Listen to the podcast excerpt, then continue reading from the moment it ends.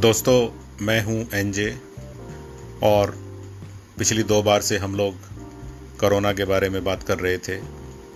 आज भी कुछ कोरोना को लेके ही बात करते हैं, लेकिन एक नए एंगल के साथ, एक नए इशू पे बात करते हैं।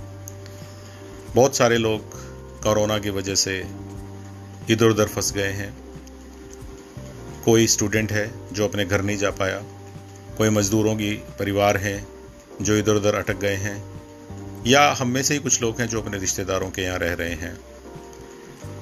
देखिए, कोरोना वायरस तो एक नई चीज़ थी जो चला जाएगा, लेकिन हम सब के रिश्ते, मानवीय संवेदनाएँ और इंसानियत के असूल, ये सब वही रहे रहने चाहिए जो पहले से रहे हैं।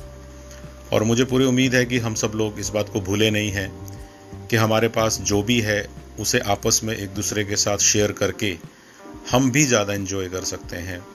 किसी दूसरे की मुसीबत हमारे लिए खुशी का कारण कभी भी नहीं बननी चाहिए। और जहाँ तक मदद करने की बात है, उसके लिए बहुत बड़ी हैसियत होना, बहुत बड़ा बैंक बैलेंस होना, हमारे गोदाम भरे हुए हों, ऐसा होना ज़रूरी नहीं है। बस हमारे दिल में ये विचार होना चाहिए कि मैं किस हद तक किसी दूसरे की मदद कर सकता हूँ। और फिर इस बारे में एक बहुत अच्छी कहानी भी है। जो शायद आप लोगों ने कई मौक़ों पर सुनी भी होगी, लेकिन मौका लगते ही मैं भी आपको सुनाने से चूकूँगा नहीं।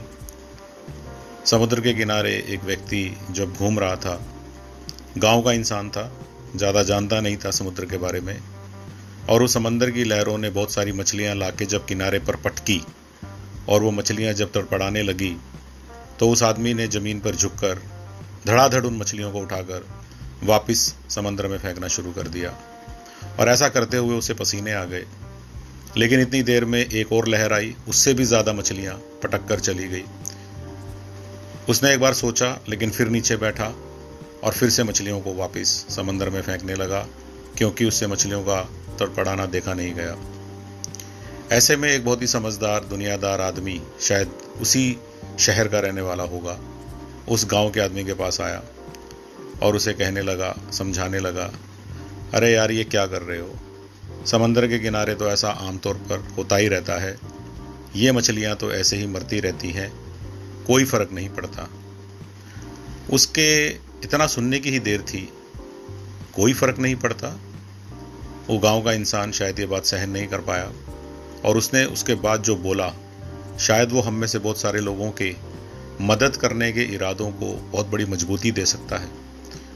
उसने कहा कि जब वो खड़ा हुआ तो उसके हाथ में एक मछली थी और वो गाँव का आदमी, उसकी इस आखिरी सेंटेंस कोई फ़र्क नहीं पड़ता है, का जवाब देने के लिए तैयार था और जब वो जवाब देने के लिए खड़ा हुआ तो उसके हाथ में जो मछली थी, उसने वापस उसे समुद्र में फेंकते हुए कहा, इसे तो फ़र्क पड़ता है।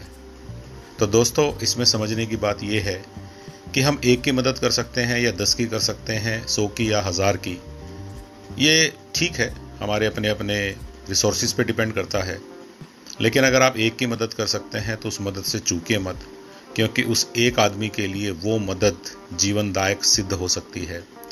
और याद रखिए, जब हमारे हाथ में कोई मछली होती है, जिसे समंदर में फेंक कर हम जीवन दे सकते हैं तो जीवन में ऐसा पल भी आ सकता है कि जब हम, हमारे चाहने वाले, हमारे रिश्तेदार, हमारे खुद के बच्चे, कोई ना कोई फैमिली का मेंबर किसी और के हाथ में एक मछली के रूप में होगा और शायद वो भी उस मछली के रूप में उस आदमी से बार बार ये रिक्वेस्ट कर रहा होगा कि मुझे समंदर में फेंक कर आप बचा लीजिए।